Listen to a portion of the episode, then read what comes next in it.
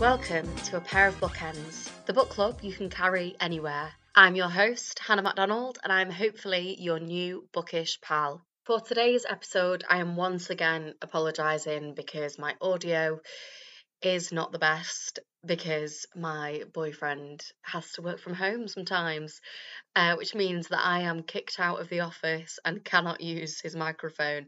So I am unfortunately using my laptop.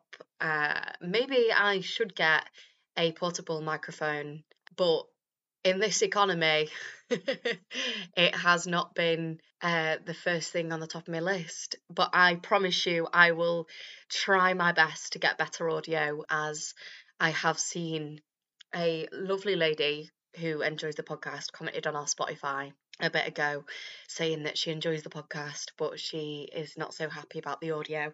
And for this, I can only apologise. I am trying my best. And on that note, I am recording alone today as Lydia had childcare issues, which meant that she wasn't able to record. But I hope that you enjoy this episode of the brilliant B.K. Borison, who may have converted me into a romance author onto today's show. For today's bonus book special episode, we are getting ourselves deep in the festive spirit with B.K. Borison. B.K. Borison is a romance author based in Baltimore. Her festive feel-good romance series, Lovelight Farms, is unsurprisingly a TikTok sensation and has received praise from many romance fan favourites, including Hannah Grace, Elena Armas and Tessa Bailey. With comparisons to Gilmore Girls for the festive small-town swoon, this series is out now and published by Pan Macmillan, and is one you all need to immediately add to your Christmas lists.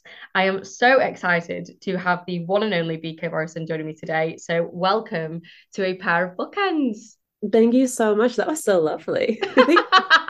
Thank you. I'm so thrilled to be joined by you. And as many of our listeners will know, I am, to be honest, neither me or Lydia are massive fans of romance. So I'm always sceptical about delving into that. And to be fair, I have come at it from quite a snobbish perspective, I would say, because I try romance books and the ones that I have read this year I've really enjoyed. So I don't know why I'm still of the opinion that I probably won't like a romance book when evidence says otherwise. But I'm completely obsessed with Lovelight Farms. I have read, we were sent the first in the series, and I am sold, completely sold, and I'm immediately buying the rest of the series. So thank you for writing this.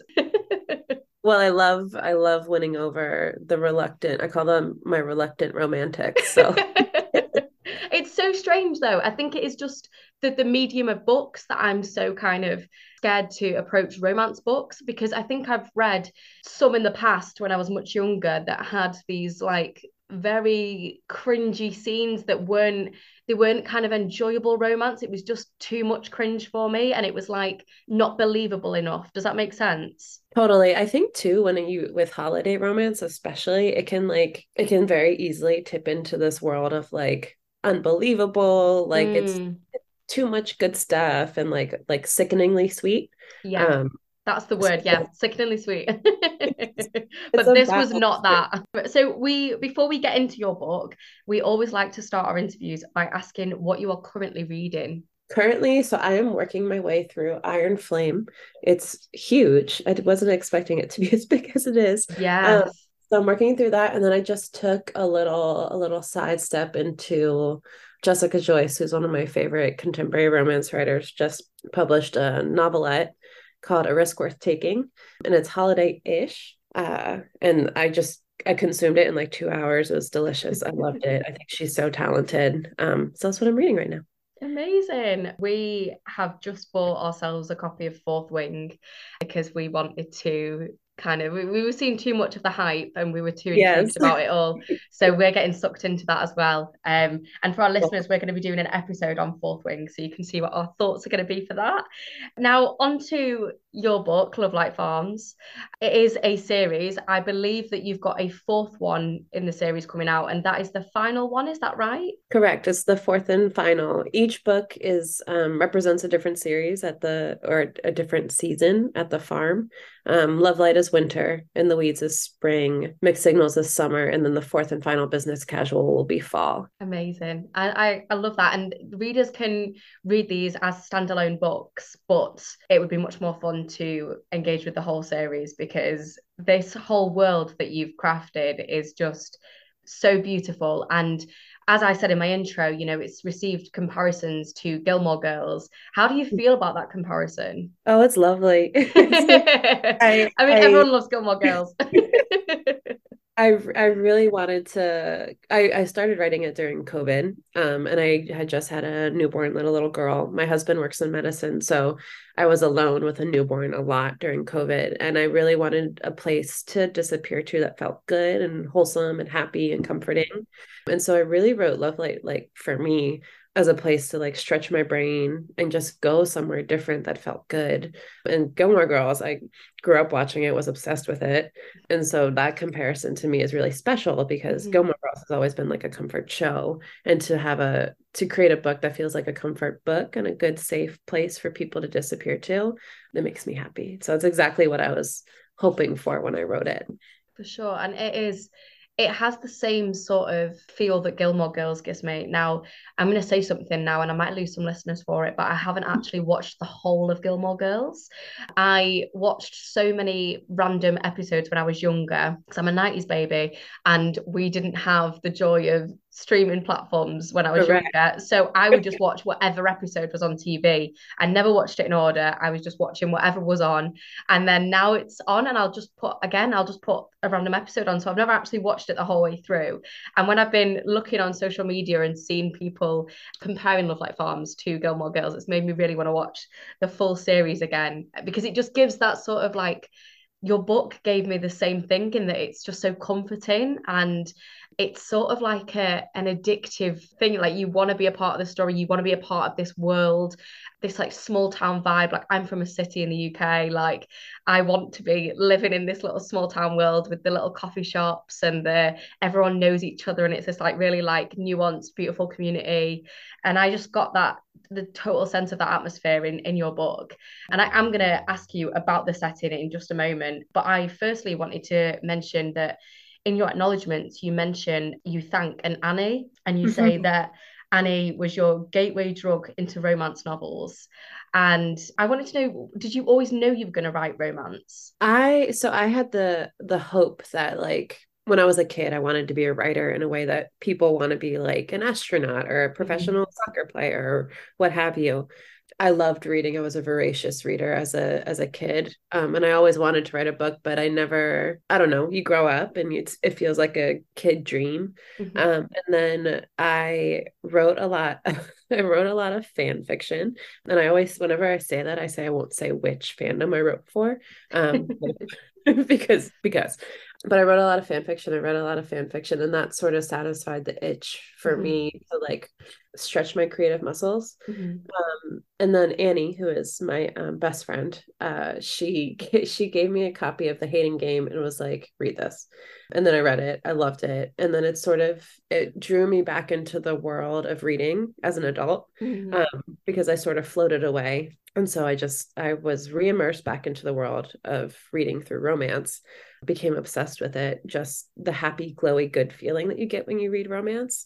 And there's so much talent in the genre now. Not that there always has been, but I've just really been enjoying sinking back into it.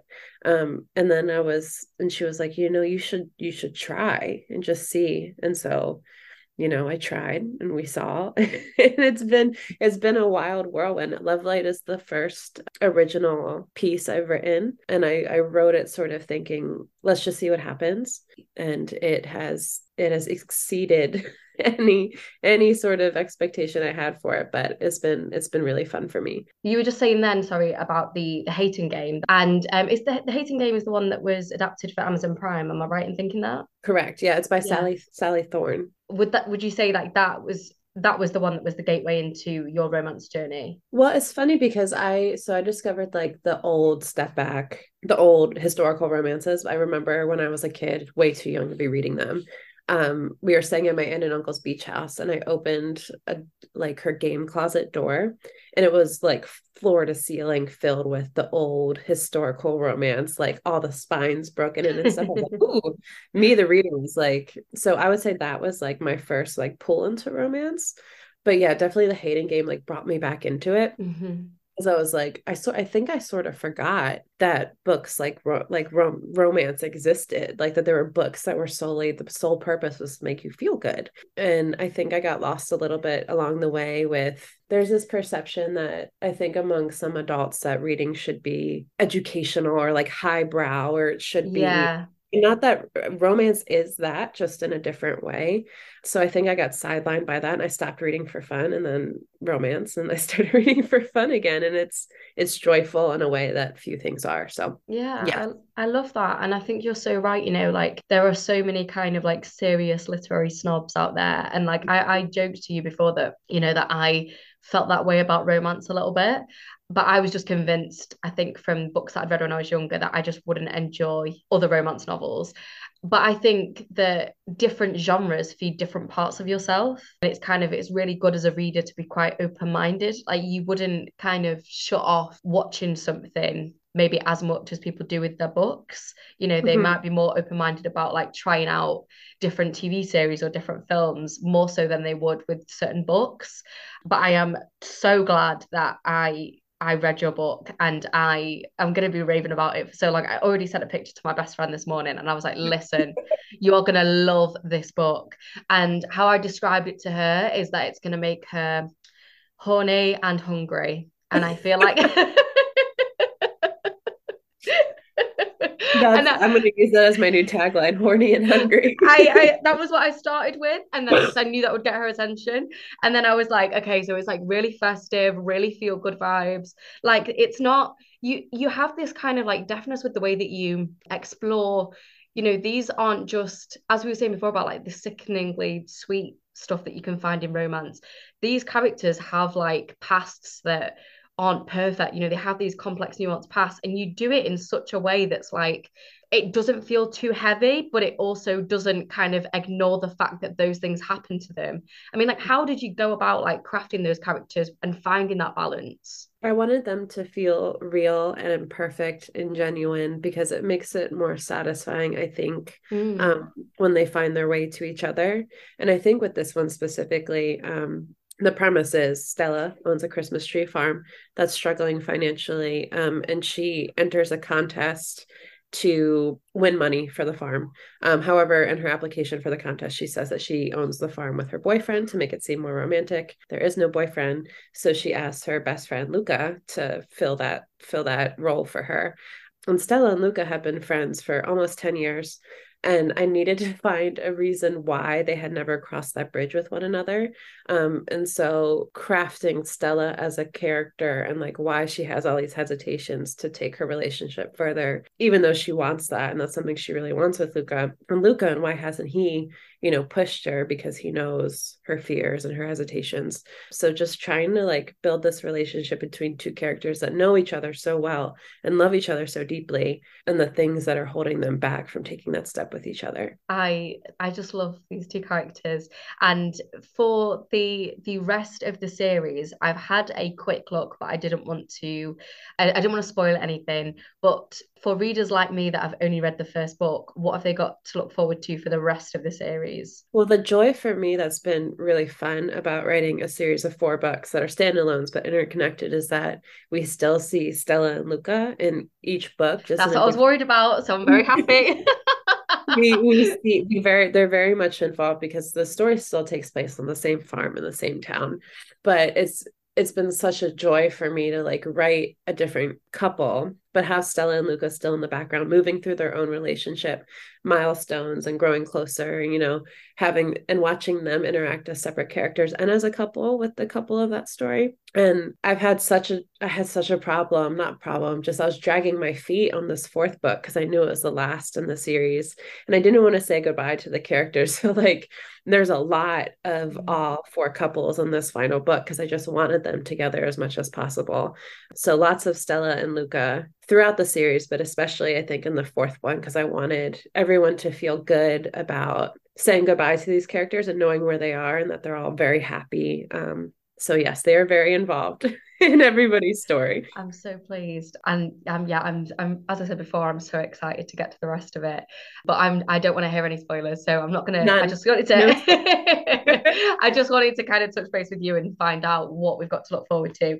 Now, we were talking before about, and I've mentioned a couple of times now about the Gilmore Girls comparison, but there is this small town. Stella lives in a small town, and there is this incredible cast of characters that you've created, and I want to know a bit more about the setting and about this cast of characters. She owns a Christmas tree farm. She works on this Christmas tree farm, and she works on it with Beckett and Layla. Layla works in the bakehouse. Beckett, I don't actually know what Beckett's job role is. He works on the farm and does like handyman bits, I guess. Like, I didn't know what his exact job title was, but they had this like beautiful little friendship group, and then they have like all these people in a small town. They have Miss Beatrice that works at the coffee shop, who is a bit of a snake when it comes to making people's coffees. You know, she's like, unless she really likes you, you're not getting a good caffeinated hazelnut latte. It's the end of. You've got the police that work in that small town. It's just brilliantly curated. So I'd love to know, what was sort of did you have a research process with this setting, with the Christmas tree farm, with this small town? Did it have any particular inspirations? And how did you kind of go about creating this cast of characters? Well, I wanted to create a place that was like my hope for an ideal community, like very nosy, but well-intentioned, like in each other's business, but with love, diverse, inclusive, kind to one another, even if it's not perfect. Mm-hmm. So it's definitely very like an idyllic setting, but I felt like when I was writing it at the time, that's what I wanted. Like, I know that small towns in America especially are not always the most welcoming and kind, but I wanted this place to be like wholesome and good, and like everybody's in each other's business and wants to know what's going on, but like with love and kindness and joy, and not anything gross or weird. So that said, I live in Maryland. I grew up here, and we're a small state with weird, like, it's funny, like I get reviews sometimes, like there's no place geographically that exists like this, but there is. So on the eastern shore of Maryland, there's a lot of farmlands. And it's right before the coast, right before the beach. So it's very much based on that area of Maryland. My parents have a home there. And so I'm used to driving through farmlands to get to where they are. And it's just always felt like a secluded place where like a community like this could exist. And so I based it on that. And then the characters just felt like writing them was really fun, because I just wanted to create people that were sort of just like weirdos who love each other, you know, and are very invested in one another's lives. I think Gus is probably my favorite. He's one of the firefighters who's just like a character and a half. But I very much wanted to be like Gilmore Girl, wanted to create something like Gilmore Girls, and that the characters all have like very strong personalities and identities, and they serve a purpose in this community, and they all function together. So yeah, that's a long-winded way of saying I just wanted to write a place that felt good, you know?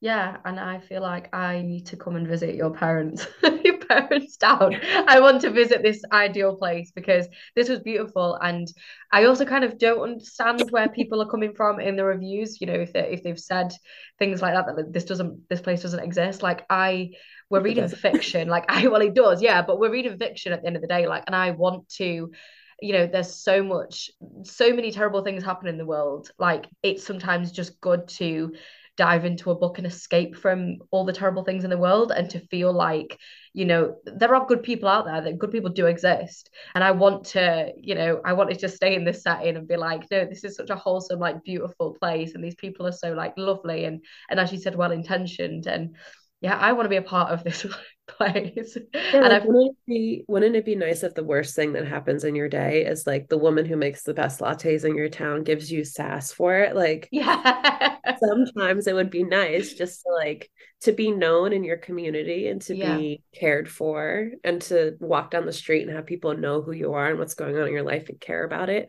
It just felt like at the time when I was writing it, it felt very much something that was missing, and something that I was craving, and something that I think other people have responded to really well as something they need, you know? Yeah, I think a lot about neighborhoods and communities, and how I feel like we've kind of, I mean, I don't know if it's the same in America. Obviously, I'm speaking from growing up in Manchester in the UK, and I don't feel like, I feel like since we got social media, we've lost sort of a large part of a large sense of community. I don't feel like we look to our neighbours as much as they would have done when, like, say, my nana and granddad were younger. Like, my nana and granddad always talk about the fact that, like, you know, they know everybody on the street, they know everybody's stories, because that's what they grew up with. That was like a normal thing for you to know, like the name of the person that owns the shop round the corner, or the person that owns the cafe round the corner. Like, it was a very normal thing for everybody to kind of know each other. But I feel like we've sort of lost that in the age of social media.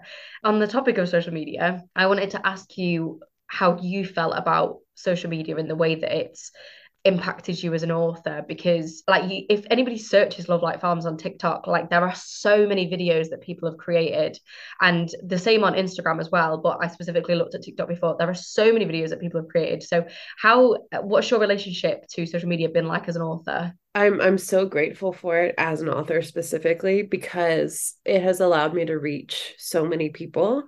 When I first wrote Lovelight, I was like, just do it, put it out there, see what happens. I didn't have an Instagram before I started. It was like the week before I came out, I was like, oh, I'll make an Instagram. I had no idea what to post. I didn't know what to talk about. And then it really like became this thing on its own. And it was bewildering to watch a little bit, because I couldn't conceive of the fact that I wrote this book that resonated so much with people that they were making content based on it. And it was such a cool, wonderful, like heartwarming thing to watch something you made, have other people make stuff based on something you made. And it was just, it's a, like a little piece of my heart and my head and other people's hearts and heads. And it's just, it's wild. It is. Yeah, I can imagine. Yeah. And I'm really grateful for like, just like traction. And this time of year is always big for Lovelight because it's the holiday season. And so I always see sort of an uptick on social content, and I love watching it reach new readers this time of year. So Lovelight Farms was published in the UK this year, but when did it come out in the US? Was it 2021? I self-published it in 2021, and then it was picked up by Berkeley last year, and it was traditionally published by Berkeley and Pan Macmillan jointly in June 2023.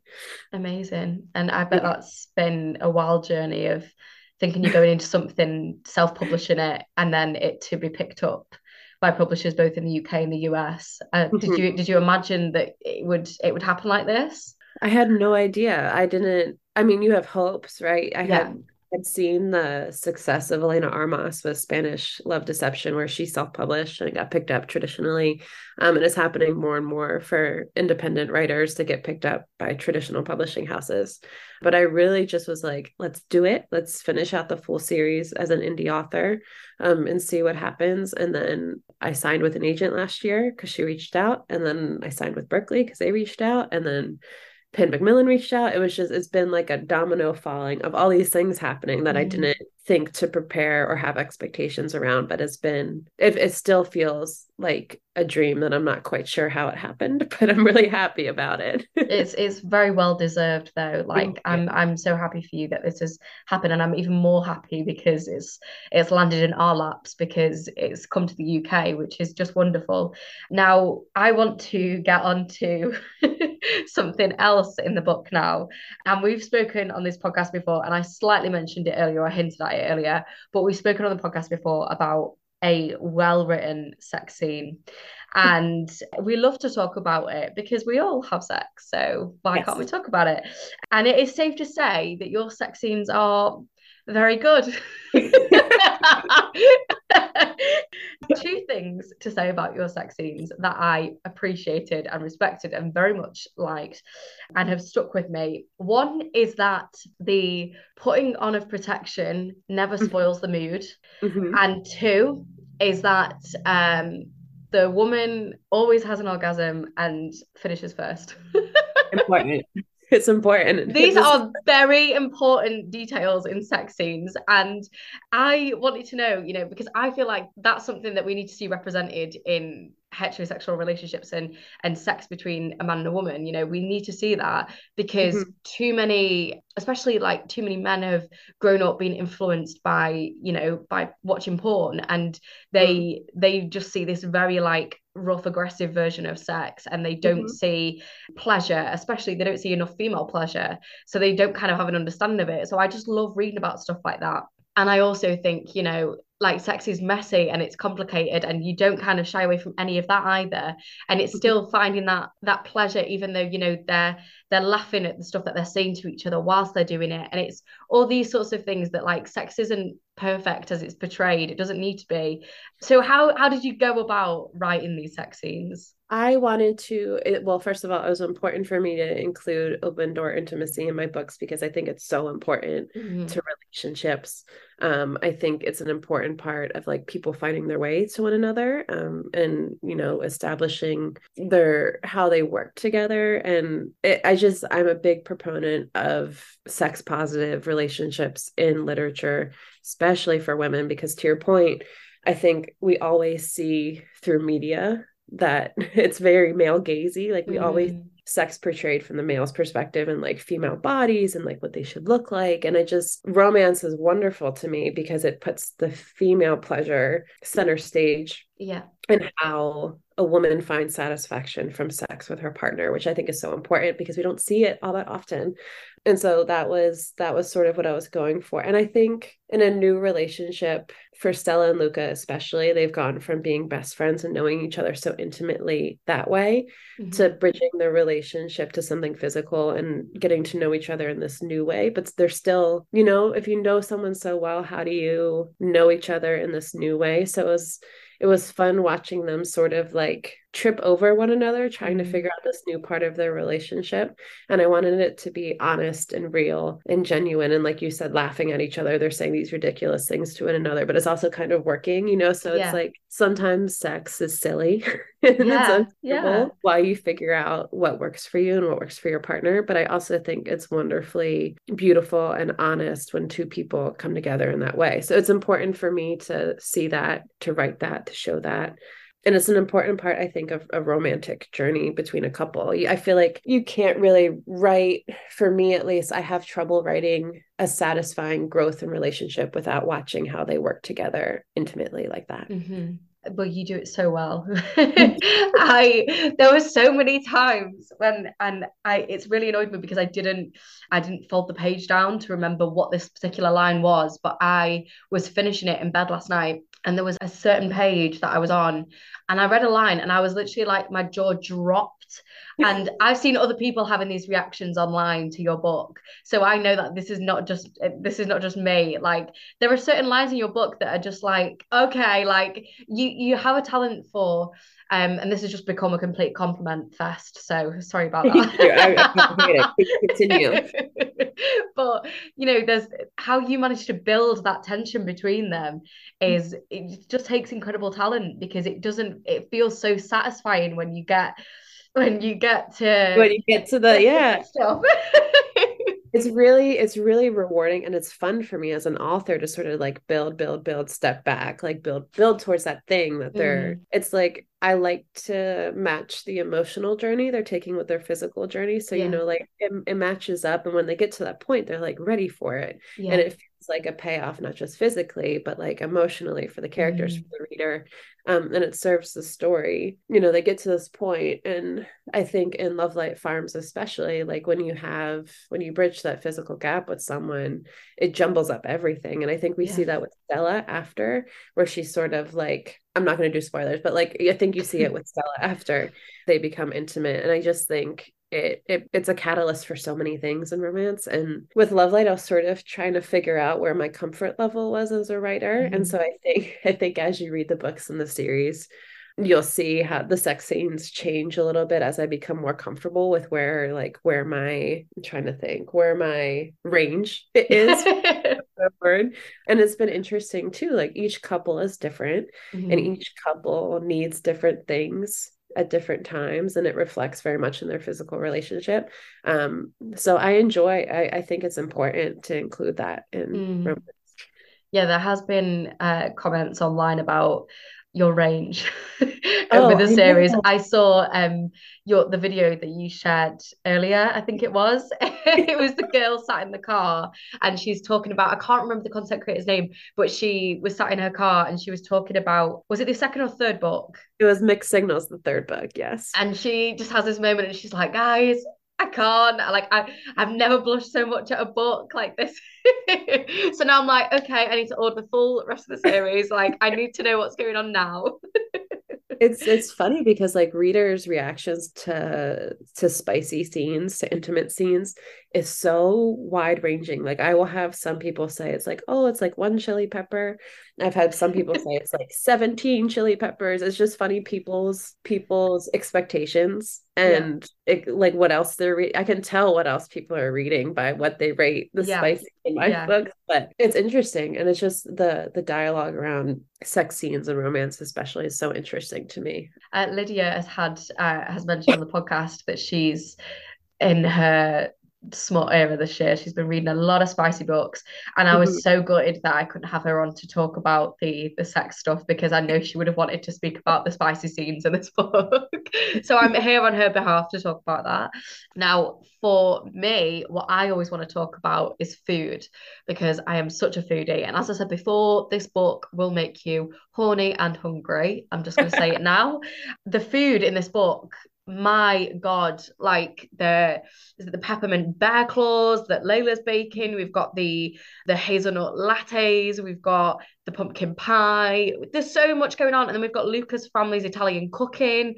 So much good food in this book. Was that purposeful? Are you a foodie yourself? I don't think I realized how much I wrote about food in all of my books until it comes up a lot. But I think my the inclusion of so much food for me is that food is very much a thing to connect with people over.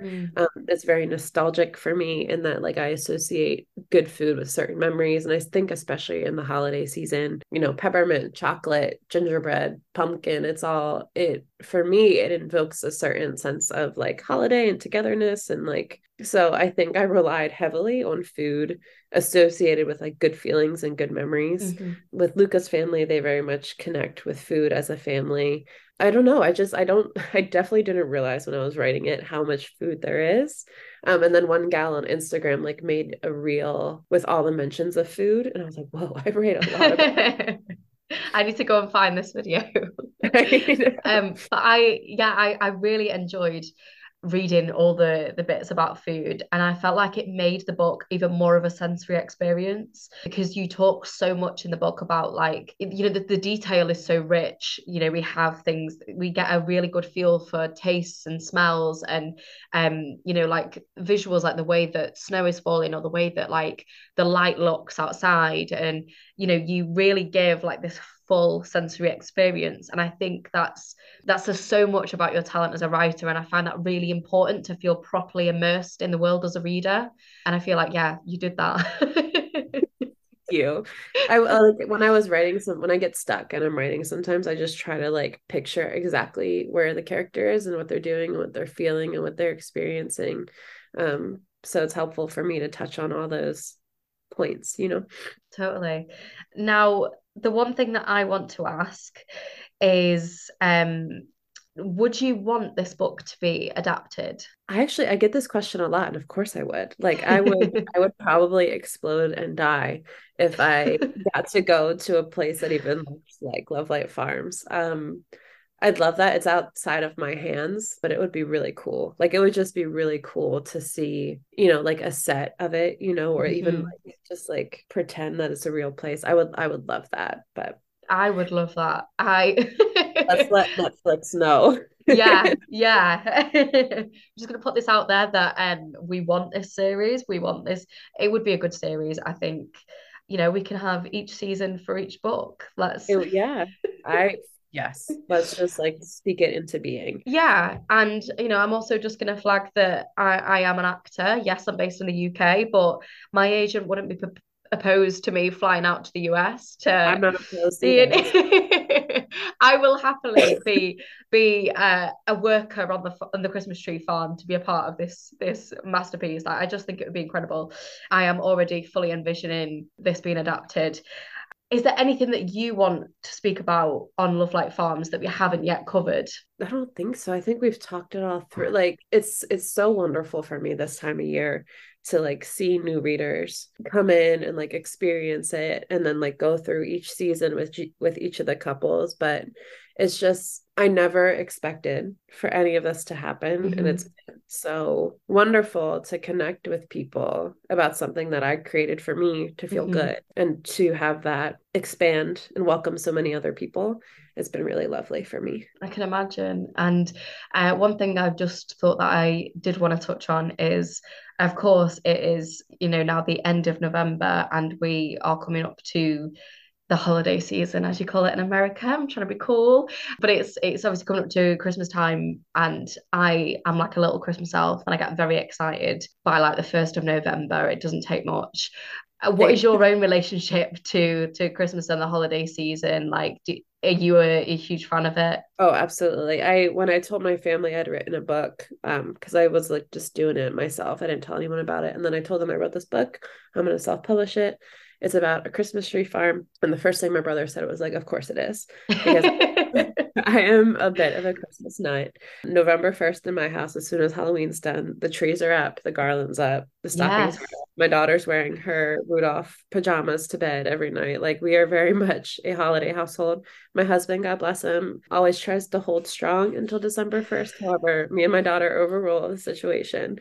And I love it. There's something just so like, no matter the state of the world and what's happening, I feel like when there's Christmas, it's something to like, something nostalgic and magical and feels good. And like, you tap into memories from when you were a kid. And now that I have a family and a little girl, it's making memories for her. Yeah. That she'll carry with her. And that's so special and magical. And so I find it very much, it's a happy place. It's a good place. So lights are up, trees up, November 1. I'm so jealous. I need some tips, because my boyfriend is just like, we are waiting until the 1st of December. And I'm like, are you joking? Oh, no. Like, come on. And there's a garden centre that's not too far from here, and there's a big thing about like garden centres in the UK and how like they light up for Christmas, and they have these all like incredible like Christmas displays, and they have like loads of Christmas food, and they have just like loads going on. And I see every single year people posting about these garden centers on social media, and I've wanted to go for so long. And I said to him, we need to go to this garden center, and he's like, why do you want to go so bad? And I'm like, listen, like, what do you have against joy? Truly, what do you have against, like, why are you so opposed to this? I was like, can you stop being a Grinch for like 2 minutes and just come to this garden center with me so that I can feel like immersed in the Christmas spirit, please? And I changed all the radio settings in our car to like all the Christmas channels. And my husband got in the car, and it was like some Christmas song comes on, and my daughter's in the back, like in her car seat, boogieing to it. And my husband just looked at me, he goes, really? I'm like, what? Like, let me no, I will say my husband and I have been together for 13 years.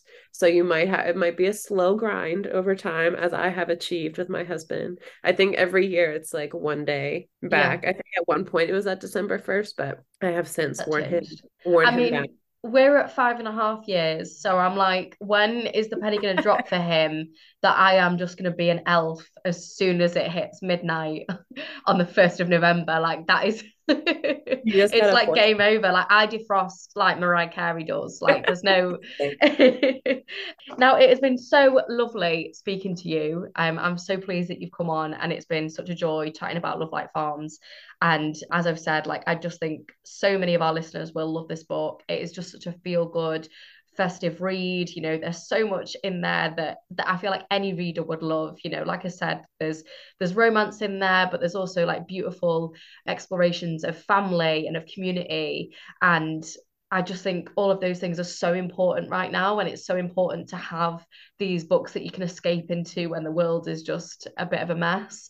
So I'm so grateful that you wrote this book, and I'm so excited to read the rest of the series. Before I let you go, I want to know what romance authors have inspired you. So many, goodness. I think Kennedy Ryan is spectacular. She writes emotion and romance and vulnerability so well. Chloe Liese is someone I look to a lot. She's a dear friend, but she writes, she knows her character so well when she, and you just feel like you're hugging them the whole time you're reading their book. Jessica Joyce is so talented. Emily Henry, of course, Allie Hazelwood, I'm all inspired by. It's just, there's no shortage of talent and inspiration in the romance genre right now. Yeah, completely. And I am going to be adding all of these to my list, and I'm like, okay, Becca's told me this is what I need to read, so I'm going to do it. I have loved chatting to you. I loved reading this book. As I've already said, I've not asked for recommendations. Very importantly, my listeners will be very upset with me. What recommendations do you have for us today? Okay, I'm going to do holiday themed. So we'll be gorgeous. Let's have it. I just read A Risk Worth Taking by Jessica Joyce. Holiday themed. Loved it. It's a novelette, so it's really short. You can crush it quickly. The Mistletoe Motive by Chloe Liese is delightful. Also a novelette, I think. I read Wreck the Halls by Tessa Bailey, which was super, super fun. And then I'm looking on my bookshelf. Oh, A Merry Little Meet Cute by Julie Murphy and Sierra Simone was really fun for me too. Amazing. Oh, there's just so many good recommendations. Thank you. And thank you so much for coming on to A Pair of Bookends. For our listeners, Lovelight Farms is out now and published by Pan Macmillan. You can buy it now, and I'll be popping a link in the show notes to buy yourselves a copy. I believe we can access the first three. Is that right? Mm-hmm. And then the fourth one, when will that be out in the UK? That will be out in June in the UK. Amazing. I'm so excited. But also I'm glad that there's going to be a bit of a break so that I don't rush through them all. Is there anything else that you'd like to plug before I let you go? I don't think so. I hope if you do visit Lovelight, I'd love to know what you think. You can find me on Instagram at author B.K. Borison. That's where I am most often, but same username across social platforms. But I'd love to chat with you if you ever want to chat. Incredible. Thank you so much for coming on to A Pair of Bookends. It's been an absolute joy. Thanks for having me. It's been fun.